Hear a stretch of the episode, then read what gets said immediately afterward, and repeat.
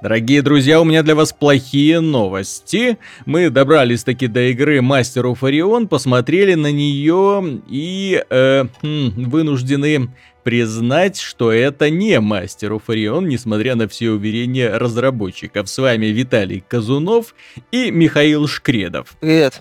И в дальнейшем мы вам расскажем, что же с этой игрой не так. Игра появилась в раннем доступе, ее предлагают купить сейчас всем желающим, э, для того, чтобы познакомиться с тем, что же там наворотили разработчики. Разрабатывают, кстати, не Wargaming, а с ее подачи все это разрабатывается. Разрабатывается это студией, которая подарила нам такие хиты, как Champions of Regnum, Bunch of Heroes, э, Adventure Time, Finn and Jake's Epic Quest и прочие хиты, которые, конечно же, у всех на слуху. Ну, это я, естественно, сарказмом говорю. В общем, ребята, ну, мягко говоря, не специалисты своего дела, но их назначили делать глобальную космическую стратегию. Стратегию, которая одно время была суперхитом и которая до сих пор э, имеет огромное количество поклонников.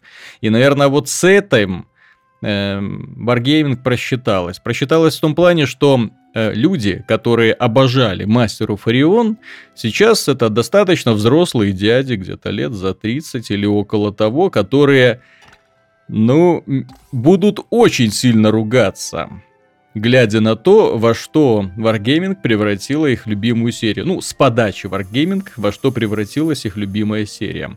Дело в том, что это не мастеру Фарион. Это даже близко не тот концепт, который когда-то увлекал и развлекал людей. Начнем, ну, с чего? Миша, с чего? Вот что тебе интересно узнать? Например, тебе интересно узнать, сколько в игре будет раз.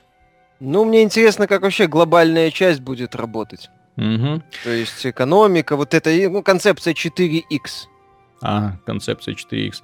Ну, начнем с того, что э, Master исключительность этой игры заключалась в том, что каждый элемент в ней был очень, я про вторую часть говорю, конечно же, э, в каждый элемент в ней был сделан не просто так. То есть разные расы это разные расы. Это э, очень интересная система развития, которая предполагает разнонаправленные элементы. То есть ты можешь пойти в одну сторону, пойти в другую сторону, и потом в следующий раз играя, ты уже пробуешь другие пути и понимаешь, что они тоже имеют право на существование. В этой игре будет 10 раз и плюс 11, 11 по предзаказу. Вот. И эти расы, они отличаются друг от друга только начальными параметрами. Ну, кто-то там проще осваивает одни планеты, кто-то проще э, чувствует себя э, в условиях пониженной гравитации и так далее. У кого-то какие-то базовые бонусы на исследование технологий. Технологическое древо Одно на всех. Все расы одинаково умеют заселять любые планеты. Любые планеты. Что для меня лично было шоком. Э, газовые гиганты, кстати, тоже пригодны для заселения. Для этого нужно освоить специальную технологию и после этого направить строительный к ним корабль. И строительный корабль их за несколько ходов превратит в вполне себе твердую планетку, на которой можно э, выращивать новую колонию. Вот это элемент э, развития. Элемент развития линейен. Он не предполагает каких-то разнообразных изысканий. Это, простите, не Civilization Beyond Oz, где, глядя на вот эту паутинку, которая перед тобой раскидывается, ты так ломаешь голову и думаешь, куда же тебе пойти, как тебе развивать собственную расу. И в процессе этого пути твоя собственная раса модернизируется, изменяется, изменяется до неузнаваемости. То есть ты можешь пойти по пути генетических исследований и превратиться там в супермутанта, ну, в свою расу, и у тебя все изменится радикально. Ты можешь пойти по пути робототехники, и у тебя э, вся армия будет состоять из андроидов и суперроботов. Это очень красиво и, и необычно. Ну, само по себе. И в том плане, что даже когда ты имеешь дело с одной цивилизацией людей, которая прилетела разные фракции осваивать одну и ту же планету, в итоге они настолько друг от друга начинают отличаться, что все это перерастает в расовую такую вот неприязнь когда э, они начинают э, ненавидеть друг друга, ну, без всякой на то причины соседи, просто из-за того, что одни похожи на жаб, другие на роботов. Ну, хм. все, повод для войны. Э, я, честно говоря, не совсем понимаю, зачем нужно было отказываться от выгодных вот таких вот элементов мастеру Фарион. Зачем нужно было все настолько упрощать? Зачем нужно было, э, почему нельзя было подумать про, ну, такие простейшие моменты, как э, то, что людям интересно, особенно людям, которые увлекаются всякими такими стратегиями, интересно читать всякие заметочки в энциклопедиях. Про что, кстати, разработчики цивилизации не забывают. Очень много всяких нюансиков, и все это э, подкрепляет твою веру в то, что этот мир, ну, вполне себе такой ну, не настоящий, конечно, но ты в него начинаешь верить, по крайней мере. Здесь э, вся планета это три характеристики. И это все. Строить на планете ты строишь, э, ну просто заказываешь здание, здание само шлепается куда-то на планету, ты этот процесс не контролируешь, то есть этот момент они тоже не продумали. И, э, хотя застройка планеты могла бы превратиться в саму себе такую интересную мини-игру тоже этого нету. Ну, что здесь есть? Я, честно говоря, теряюсь в догадках. Вот ты говоришь 4X, экспансия, на мой взгляд, испорчена тем, что они сделали межпространственные переходы. Вот примерно как в игре Endless Space, где э, звездные системы связаны друг с другом всякими переходиками. И для того, чтобы перелететь с одной системы на другую, вот в переходе, там гиперпространство, нам нужно потратить огромное количество ходов. То есть, если летаешь по системе, то из любой точки в другую за один ход перелетаешь. Но из одной системы в другую ты тратишь уже приличное количество ходов. Поэтому твое развитие, твое исследование, оно тормозится. Очень страшно тормозится. Ты начинаешь осваивать, летишь разведывать одну э, звездную систему. И в это время тебе тупо нечего делать. Ну вот, представь, ты отправляешь кораблик в этот гиперпространственный туннель, он в него погружается и летит, ходов это к 5. В это время у тебя на планетке идет строительство какого-нибудь заводика ходов и так 5. И ты сидишь и просто нажимаешь следующий ход, следующий ход, следующий ход, следующий ход. И самое печальное, что чем дальше все это заходит, э, ничего принципиально не меняется, потому что основная фаза – это фаза перемещения корабликов. То есть ты посылаешь свой флот туда, ты посылаешь свой флот сюда, заказываешь здания на планетках, и все и смотришь печально, как треугольнички туда-сюда на глобальной карте летают. Твои кораблики, чужие кораблики, твои кораблики, чужие кораблики. Вот. Э... И, и что происходит в это время? Ну, в это время ты можешь устанавливать дипломатические отношения с другими расами, естественно ты можешь им позвонить, э, и перед тобой раскидывается знакомое, да более знакомое меню из цивилизации, где-то можно установить дружеские отношения, поделиться технологиями, открыть друг другу часть карты, какие-то посольства друг у друга пооткрывать, э, заключить договор о дружбе или договор о ненападении, договориться вместе там объявить войну какому-нибудь другому товарищу или за голос в каком каком-то в Звездном Сенате. Ну, здесь как бы все расы, когда они объединяются, они э, начинают э, собираться в таком вот э, э, общем, что называется, месте, и там пытаются выбрать лучшего. Ну, естественно, пока э, не заручиться поддержкой, дружественной поддержкой остальных рас, ты не сможешь там э, претендовать на дипломатическое превосходство над другими планетами. Поэтому ты всячески пытаешься подмазывать, подлизывать, э, или, напротив, просто находишь себе пару пару-тройку союзников, и вместе с ними вы, э, ну как, не даете другим пролезть вверх. Вот э, и, и все. В общем-то, на этом функция вот этого данного аспекта заканчивается. Ну, э, самое это причем, самое забавное, что в этой игре наследницы мастеров Ориона э, нет тактических битв как данности. И это меня очень сильно удивило. То есть, вот эта вот тактическая схема, когда кораблики вражеские, ты встречаешься с вражескими корабликами, и начинает с собой. Э, ты можешь выбрать э, разобраться, симуляция боя перед тобой трын-трын-трын, пробегают циферки, кто кого победил, хоп, результат мгновенно появляется на экране.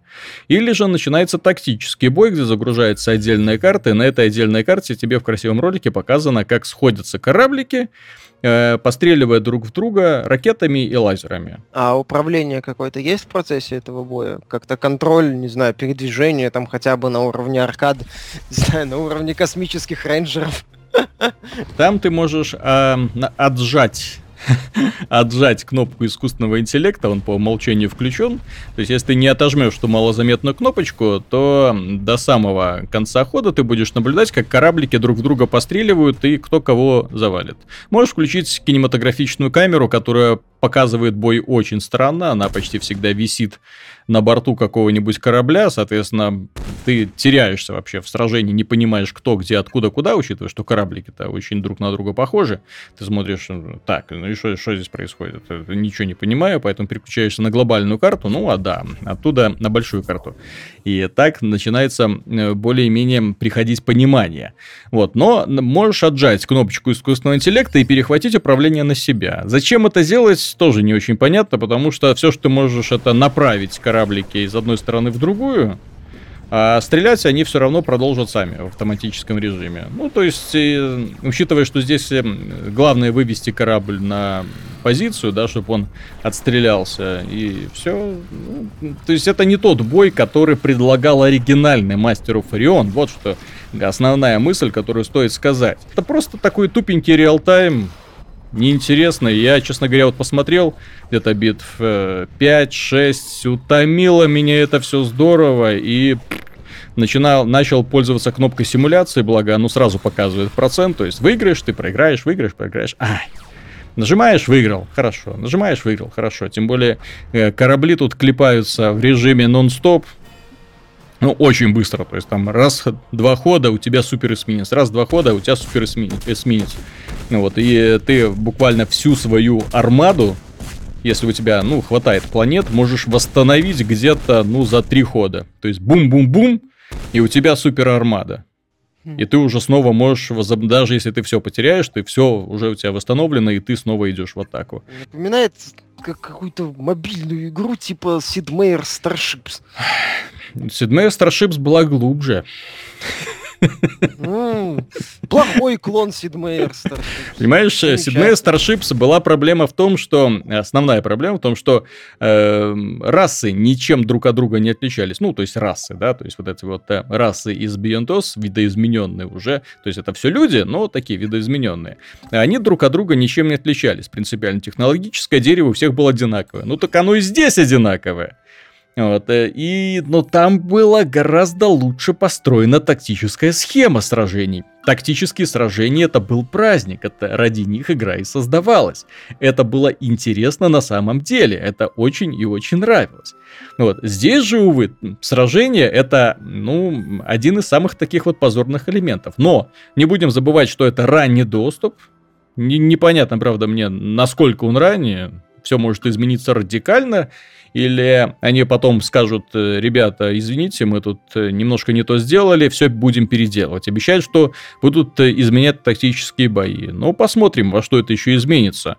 Но я сейчас говорю именно о том, что разработчики плохо вообще знакомы с предметом своей работы. Они в дневниках своих показывают коробки с Master of Orion 2, а по факту-то они в него не играли. Это очевидно всем, кто запускает этот Мастер of Orion. В игре нет вообще практически ни одного элемента, знакомого по Мастеру Фарион. Это смесь Civilization и Endless Space. То есть схема вот эта вот общая с э, карта космическая, это Endless Space, система развития, ну, в чем-то, да, очень похожа на цивилизацию, третью. Вот. От, оттуда же, да, и система дипломатии пришла, вот, и взаимодействие это между разными фракциями. Вот, но в цивилизации это всегда было интересно разведывать территорию вот эта самая начальная фаза игры, это она интересна сразу. Ты посылаешь своих э, парней туда-сюда, находите варваров, убиваете их, захватываете каких-то артефактов, разведываете полезные ископаемые. Тут уже начинают рабочие суетиться, они выходят, начинают возделывать там фермы, э, устанавливать шахты.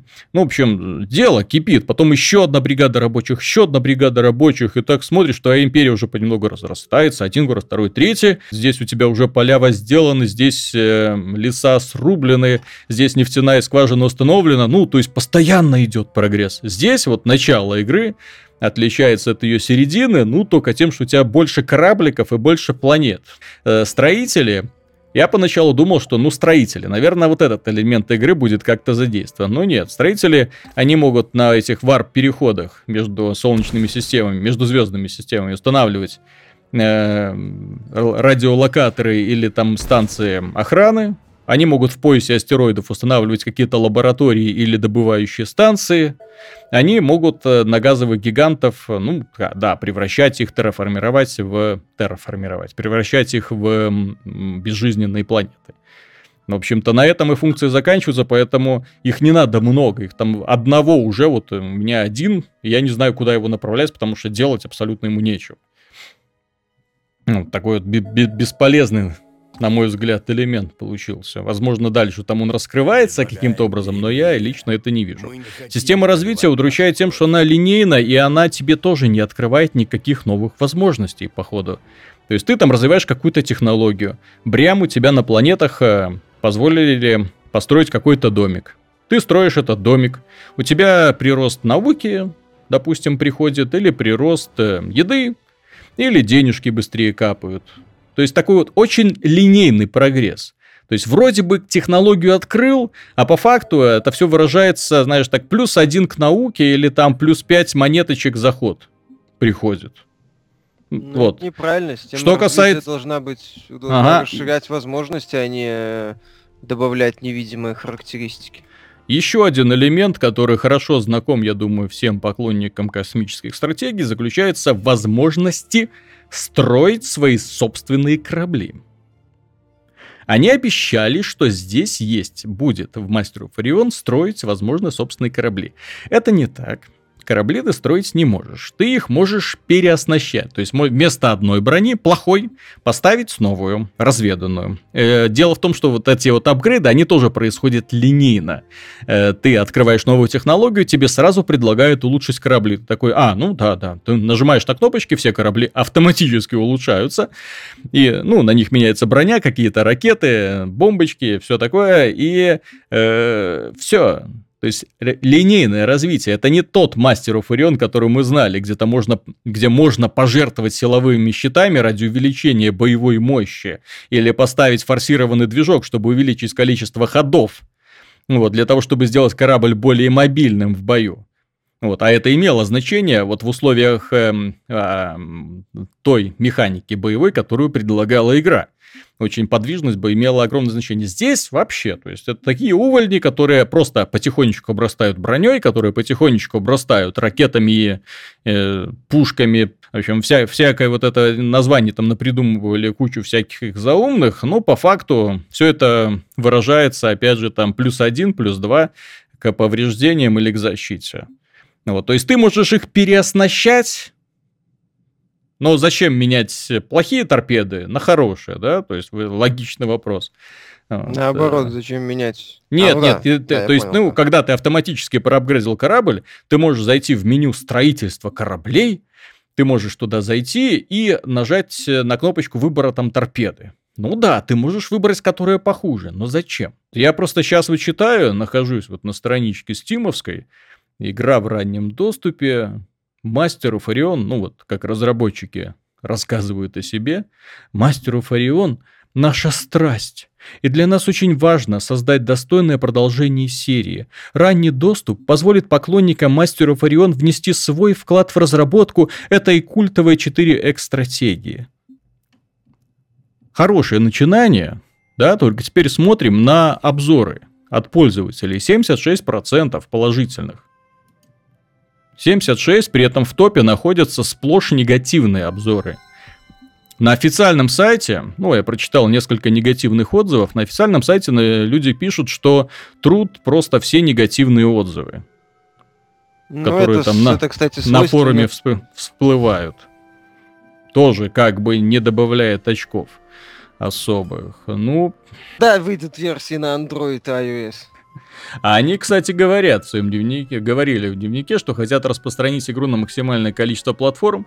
Ну и в целом-то интерфейс игры очень похож на то, что его готовят под э, всякие планшетики и это самое, потому что очень большие иконки, очень большие иконки, очень большие такие вот э, менюшки, э, в том плане, чтобы можно было пальцем куда-нибудь нажать, перетащить. Здесь вот один такой элемент, который они все-таки хорошо скопировали из мастеров Орион. Дело в том, что на планете у тебя растет понемногу население, оно изображено в виде таких вот смешных фигурок. И эти смешные фигурки можно перетаскивать. То есть у тебя, например, в сельском хозяйстве трудится какой-нибудь товарищ, но еды у тебя выше крыши. Соответственно, ты можешь взять эту фигурку, перетащить ее в производство, и у тебя вырастает производство, пожертвовав немного едой. Соответственно, ты можешь быстро перекраивать эм, специализацию планеты вот практически моментально. Тебе нужно ускорить производство, например, кораблей, зданий или чего. Ты берешь всех ученых на фабрике, заводы, трынь, засылаешь. Бух, у тебя там начинает каждый ход, каждые два хода э, э, по зданию там возводиться. Ну, я не специалист в области мобильных игр, но, по-моему, это механика мобильной игры в чистом виде. Ага. И э, вот и этот элемент, кстати, они немного не додумали. Э, дело в том, что исследования ведутся ну, достаточно медленно. А, причем настолько медленно, что ты просто не успеваешь. Эм, ну как это объяснить, не успеваешь насладиться вот э, даром открытия. Как я уже объяснил, открытие линейное, но ты, тебе в результате открытия дают какой-нибудь домик на планетке построить или торпедку для кораблика, ты это моментально моментально, обращаю внимание, возводишь, ну, где-то за один-два хода на, на всех своих планетах подконтрольных, и все, и теряется весь эффект от открытия. Я вот от этого элемента в шоке. Если в цивилизации ты молишься на следующий апгрейд, потому что он тебе дает реально новые технологии, повышает у тебя вообще все что угодно, усиливает твою армию, дарит тебе новые возможности, здесь этого тупо нету ты, ты, ты, ты не наслаждаешься вот апгрейдами. Ну, то есть, да, там, например, самый вот радикальный апгрейд, который я получил, это возможность терраформирования, э, превращения газового гиганта в твердую планету. Это был вау, это где-то вот за два часа, это впервые получил что-то новое, новая возможность открылась у моей расы. Нафиг не нужная, правда, но новая, да? Ну, это проблема некоторых игр, которых э, система развития завязана на цифрах, угу. которые ты не видишь, нежели на новых умениях, возможностях или каких-то полезных других полезных составляющих. Это, это опять же, это все свойственно мобильным играм. Угу. То есть, то есть все, что ты говоришь, все, что ты описываешь, ну, это вырисовывается такая крепенькая мобильная игра возможно, в будущем, если все как надо заработает. Ну, это, к сожалению, вот Сид Мейер, когда делал Starships, он понимал, что для мобильных игр нужна скорость. Человеку неинтересно три часа сидеть над одной партией. В этой игре партии очень длинные. Вот я где-то сколько там на большой карте, ну так уже часа четыре вешу. 4 часа, так туда-сюда, туда-сюда. При этом я не испытываю азарта, я не испытываю какого-то э, интереса к изучению дерева, технологий, к войнам вообще не испытываю, потому что искусственный интеллект, о, я еще этот момент не затронул. Искусственный интеллект, он не просто тупой, он э, неадекватный. Ну, ты знаешь, вот есть такие вот товарищи неадекватные. То есть он может выбросить все, что угодно. Вот все, что в голову придет. Ну, к примеру, цивилизация, вот, на что, с чем я лично встречался, цивилизация, которая находится на другом конце галактики, вдруг объявит тебе войну. Ну, вот так вот просто. Я объявляю тебе войну. Окей, ну хорошо, объявил ты мне войну. Через два хода, все, давай мир. Окей, давай, мир. Э, в это время э, следующим ходом ты начинаешь общаться, дипломатические переговоры там вести со своими союзниками. Вот эта враса, которая объявила тебе войну, внезапно влазит в разговор и говорит, так, отставить разговор, я не хочу, чтобы вы вдвоем друг с другом общались. Что за... Ну, вот э, ты объявляешь э, союз вместе со своими союзниками, ну, то есть мирный договор, а не нападение, все. Ну, вот, то есть ребята такие, ну, окей, хорошо. Через два хода, так, нам это не интересно, мы расторгаем договор. Еще через пять э, ходов они лезут тебе опять с мирным договором. То есть вот, вот тут как будто вот такой вот набор опций, который просто, знаешь, вот так вот срабатывает случайным образом, что нам сделать следующим ходом. И вот у него там, например, 10 вариантов ответа, и вот случайным образом у него что-то выпадает. И он э, к себе э, соответствующим предложением лезет. Ну да, то есть такая движуха угу. ради движухи. То есть создать не ощущение того, что ты противостоишь какой-то расе, а ощущение того, что вокруг что-то угу. происходит. А как это все объясняется, имеет ли это под собой какую-то внятную ну, подоплеку, да. ну. То есть в этом плане игра, конечно, хм, очень поверхностная. Вот так ее можно назвать. Очень поверхностная. Они неплохо нарисовали расы. Сделали достаточно шустрый и легкий движок, который заведется на любой шарманке, в том числе на, на любом смартфоне сегодня, я уверен. Что, наверное, с этой мыслью данную игру и делают, для того, чтобы ее можно было завести где угодно но э, сделали ее, знаешь, вот так вот, именно для того, чтобы не напрягать ни в коем случае людей, для того, чтобы понравиться. Вот только у меня вопрос, понравится кому? Потому что фанаты серии в массе своей недовольны. А это фанаты, ну, которые действительно готовы были поддержать продукт. А сейчас они повально пытаются вернуть деньги через Steam потому что их абсолютно не удовлетворяет то, что они видели. И дело не в том, что игра недоработана, она хорошо вылезана, а в ней нет багов, она не вылетает на рабочий стол, никаких системных ошибок не выбрасывается, да? Вот. Она просто очень поверхностная. Ты, поверхностная. Ты видишь, что у разработчиков, разработчики, когда приступали к ее созданию, они не смотрели на вот старые-старые вот эти вот игры. Они не поняли, в чем смысл вообще Master of Orion 2, почему спустя две, два десятка лет это имя до сих пор в умах и сердцах у многих игроков. Кстати, примерно тот же эффект наблюдался, когда Fireaxis выпустила первый XCOM. Когда фанаты старой вот этой вот гвардии, э, гвардия, старая гвардия, была в массе своей недовольна тем, что они сделали, потому что они упростили очень многие моменты. Но опять же, им очень многое простили, когда они выпустили дополнение. Игра стала намного интереснее из-за этого. В игре появились непредсказуемые события, интересные миссии. Кстати, про этот момент тоже стоит поговорить касательно Мастеров Орион. Если уж вы брались, собрались копировать цивилизацию, то давайте копируйте и самые лучшие ее элементы, самые лучшие изобретения. Дело в том, что в, э, в цивилизации появились такие вот э, э, штуки, которые называются миссии. У тебя внезапно появляется событие какое-то, тебя куда-то направляют что-то разведать, тебе внезапно говорят что-то сделать. То есть такие мини-квестики. И ты эти мини-квестики выполняешь, получая за это вполне себе весомые бонусы. В Мастеров Орион попытались что-то сделать, попытались. Здесь есть пираты. Ну как пираты? Такие суетятся между планетами, кораблики, которые нападают на, э, на беспомощные кораблики. Ну, то есть защищаются они элементарно, смысла в них немного. Вот. Э, здесь есть аномалии, которым ты можешь направить свой корабль, потерять несколько ходов туда, несколько ходов обратно, получив награду, ну, 30 монет. Все. То есть не новую технологию, не какой-то там бонус к развитию. В этом плане, опять же, Sid э, Starships была продумана гораздо лучше, потому что там, захватывая планету и проводя на ней исследования, ты получал реальные бонусы. Реальные бонусы. Именно которые влияли и на твой стиль игрового процесса, и, на, и расширяли тактические приемы, и э, улучшали экономическое состояние.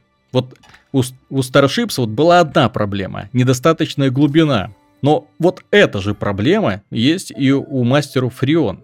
При том, что мастер Фарион не может похвастаться хорошим исполнением хотя бы одного своего элемента. Там были тактические бои отличные. Здесь и этого нету. Ну, им, короче, надо было делать Clash of Clans мастеров Орион и не париться.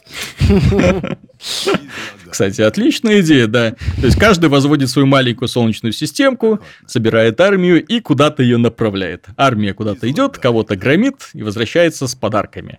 Но ты в следующий день заходишь, бац, тебя разгромили. Очень злишься, донатишь. Да, все как надо. Закупаешь корабли. Делаешь рекламу с Лямом Нисоном, и все в порядке.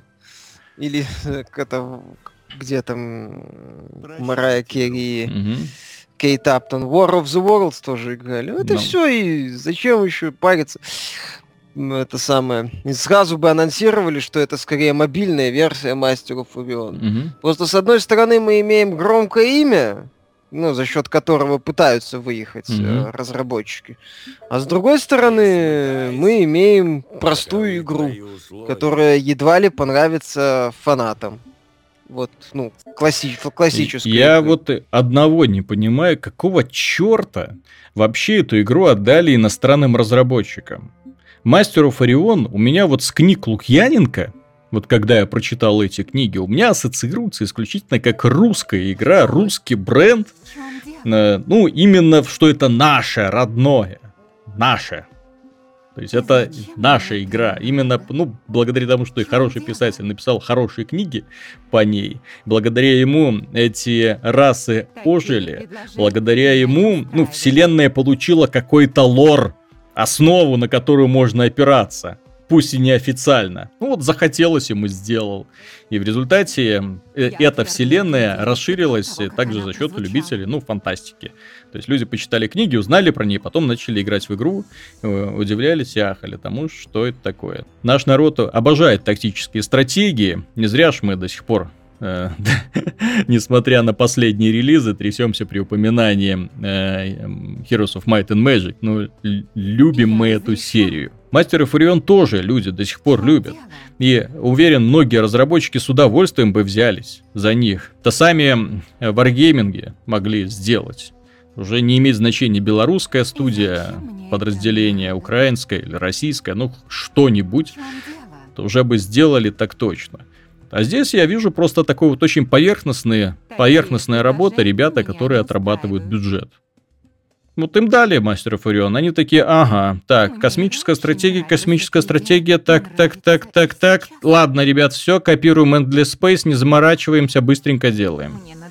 Им сказали, сделайте, чтобы еще на мобилках работало, судя по всему. Говорю, надо было, может, изначально сразу определиться, что это мобильный проект. Возможно, к нему было бы меньше претензий.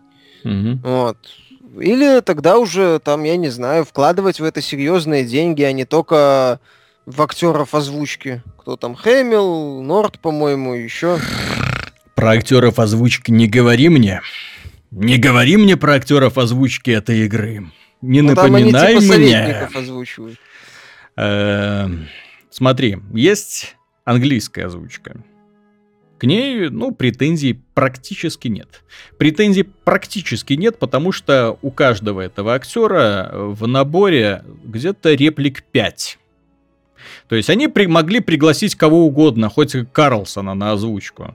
Для этого ему нужно было подсунуть ему под нос микрофон, он им зачитал быстренько 5 предложений и все.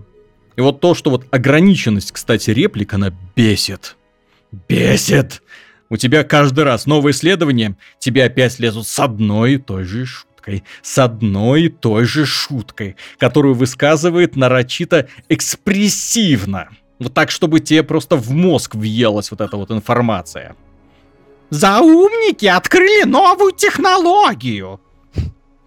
Ну, это русская, особенности русской озвучки. Ну и плюс еще немаловажный аспект – э, музыка в игре хорошая, актеры русские, по крайней мере, хорошо узнаваемые, это все те же самые ребята. Вот, вот просто вот, вот начало игры, это вот, э, я не знаю, честно, вот имени этого актера, но я его уже слышал везде. То есть запускаешь практически любую русскую локализацию, он везде. Вот он, он звезда, он суперзвезда. Ну так значит надо было, я же говорю, возможно, чуть больше денег вложить. Договориться со Стардоком, например. Так вот, еще один момент, и это стоит отметить. Записано все это на очень плохонький микрофон. У меня, может быть, претензии большие, но запись, вот она чувствуется, вот такой вот э, металлический отзвук и шумы. Вот я их четко слышу. А потом еще, когда этот плохой микрофон, плохая запись проходит через э, цифровую обработку, чтобы добавить голосам инопланетности. Вот этим вот экспрессивным. То есть он мало того, что э, такой текст э, странный, плюс э, записано на не очень хорошее оборудование, к шумам добавляются еще одни такие вот артефакты. И в итоге, ну, сложно, сложно мне это воспринимать адекватно. Это не та игра, которую могли ждать фанаты серии, знаешь, от компании, которая является одним из лидеров игровой индустрии на сегодняшний момент. Вот как-то как не получается ее воспринимать вот именно так. Ну так, я же говорю, они, судя по всему, хотели срубить легких денег на имени mm. мастеров Орион, сделать вот. мобильную игру, вот и все. То есть задачи mm-hmm. делать что-то реально крутое не стояло, как они, я так понимаю, они напрягались и с поиском разработчиков mm-hmm. особо. То есть я же говорю, mm-hmm. они, например, могли сделать договориться со Стардоком, которые mm-hmm. мастера в этом плане. Galactic Civilizations да, объединить с новыми Разработчики, идеями. ну, не просто поверхностно подошли к, это, к этой задаче. Они не поняли задачу. Они не поняли, они то ли они делали мобильную игру, то ли они делали глобальную стратегию для детей, то ли они пытались повторить цивилизацию, то ли еще какую-то, ну вот э, Endless Space, очень-очень похоже. Ну, вот. То есть я, честно, не, то есть вот как будто вот разработка, знаешь, вот она металась вот с одной стороны в другую. Так, что делаем сейчас, что делаем сейчас? Вот они хорошо нарисовали расы. Красиво. Фигурки. Красиво. Ну да. И все. Ну, окей. Что еще надо Окей. мобильные игры? Красивые фигурки, легкая механика. Ну, освоение планеты, э, оно, ты знаешь, не легкая механика. Ты хочется понимаешь, э, удовлетворение получать от каждого элемента игры. К примеру, если в цивилизации ты развиваешь э, город, то этот город, он растет. Ты в нем можешь рассмотреть каждое там построенное здание чудо света. То есть он расширяется, расширяется, огромный, огромный, огромный, огромный. Ну, ты так реально гордость вот за свою столицу начинаешь испытывать, которую там возвел. Вот. Э, а здесь, ну, планета, ну, освоена. И чё? То есть где, где удов... чувство удовлетворения, чувство роста? Что там? Какие-то там спутники появляются, какие-то супер э, сооружения на ней появляются. Нет. Ты абсолютно не чувствуешь вот этого удовлетворения развития. Ты не чувствуешь удовлетворения от прогресса технологического уровня. Ты не чувствуешь удовлетворения от строительства кораблей, потому что здесь это такой фейк. Ну, как бы есть, но как бы не то. Вот. И от войны, от дипломатии из-за шизанутых противников. Ты... Конечно, это ранний доступ. Стоит учитывать. Мы все знаем примеры, когда игры из раннего доступа вот, подвергались тотальной переработке, и в итоге, да, люди получали, ну, более-менее хорошие игры. Но что, вот как, в какую сторону разработчики будут развивать игру сейчас, мне интересно. Я надеюсь, что они учтут огромное количество негативных отзывов в Steam. Что они поймут, что да, если вам говорят, вы делаете не мастеров Орион, ну, что они обдумают и введут элементы, знакомые по мастеру Орион. Не обдумают, переименуют ее в Clash of Orion и, усп- и уберут игру из Steam. Все. Mm-hmm. Всем, кто купил, вернут деньги, и все будет в порядке. Угу. Придумают еще как донат прикрутить. Хотя, с учетом особенностей развития и ставок на невидимые циферки, донат там прикрутить, расплюнуть. Да. Ускорение производства, дополнительные пушки, и все. Пожалуйста. Еще вот главная ошибка, я бы много им простил, я бы простил им абсолютно все, если бы не одно но. Игра может быть не Master of Orion, но называться Master of Orion. В конце концов, да, я уже приводил в пример XCOM, который был не совсем XCOM, да, но тем не менее он был хорошей игрой, объективно хорошей игрой. Пусть не глубокой, но хорошей игрой. Вот. Здесь, к моему большому сожалению, нет главного аспекта э, глобальных стратегий. Со стороны, вот если на них смотреть, может показаться, что это скука смертная. Ну, ты смотришь, просто там человечек передвигает других человечков, что-то строит. Обычно все строительство это в таких вот невразумительных менюшках, да, то есть там туда что-то там построил, что-то там будто, следующий ход и повторение по, по ходу одних и тех же действий. Нет, это очень динамичный, очень увлекательный жанр. Когда ты нажимаешь на кнопку следующего хода и с замиранием смотришь, что же делает противник. Когда ты с интересом участвуешь в дипломатических переговорах, когда ты начинаешь устанавливать экономические отношения. Экономические, черт побери, отношения. Что, планеты торговать друг с другом не могут? Ну, мастеров Орион нет, не могут. Зачем? Всякие там кораблики, которые будут туда-сюда грузики носить. Нет, нам это не надо. Там все очень просто. И вот это самая большая проблема. То, что разработчики, как я уже говорил, да, то есть это кто? Эти разработчики, что они делали до этого, они не понимают смысл глобальной стратегии. То есть в чем бонус. Поэтому здесь, в промежутке, ты живешь не от одного хода до другого, а ты просто нажимаешь следующий ход, следующий ход, следующий ход, следующий ход, не испытывая интереса ни к чему. Ни к развитию планет, ни к исследованию технологий, ни к сражениям, то есть у тебя все, ты можешь поставить на автоматизм развитие планет, они там будут сами себе ту-ту-ту-ту-ту-ту, что-то там делаться. Мы, ты можешь армии просто скапливать, скапливать, скапливать, чтобы потом просто там э, шарахнуть по противнику. Ну, а противник, он типа не видит, что ты тут скапливаешь мегафлот и куда-то там свои линкоры в свою очередь посылает. Им, в общем-то, все равно. Вот такая вот печальная особенность данной игры. Нет в ней жизни. Самое забавное, если вы хотите узнать, что такое Мастер Orion сегодня, то в Стиме, ну, к сожалению, я не нашел такой опции купить отдельно, вы можете купить Master of Orion 2 только в составе коллекционного издания Master of Orion, куда входит Master of Orion 1, Master of Orion 2, Master of Orion 3 и Master of Orion от Wargaming. Ну, надо же как-то продавать мастеров Orion. Ты бы еще скажи, чтобы они мастеров Orion нормально сделали со Стардоком. Кстати, вот если посмотришь на скриншоты Master of Orion 2 в Стиме, да, планета. Как выглядит планета? Второй скриншот. Да. Планета. Ну там мини Здание. Ты видишь колонию. Ты видишь именно вот это, ты видишь звездную систему, ты видишь колонию, ты видишь именно вот эти э, война на отдельном поле в, в пошаговом бое. Нет, это была великая игра и очень, на удивление, хорошо сделанная на тот момент. Да, сегодня, возможно, в нее будет неприятно играть из-за графики. Все-таки, да, очень низкое разрешение, эти пиксели и все остальное.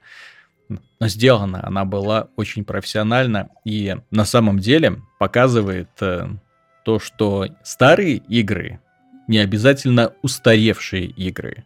Достаточно просто загрузить поиграть и понять, почему старый мастер Орион лучше и интереснее нового.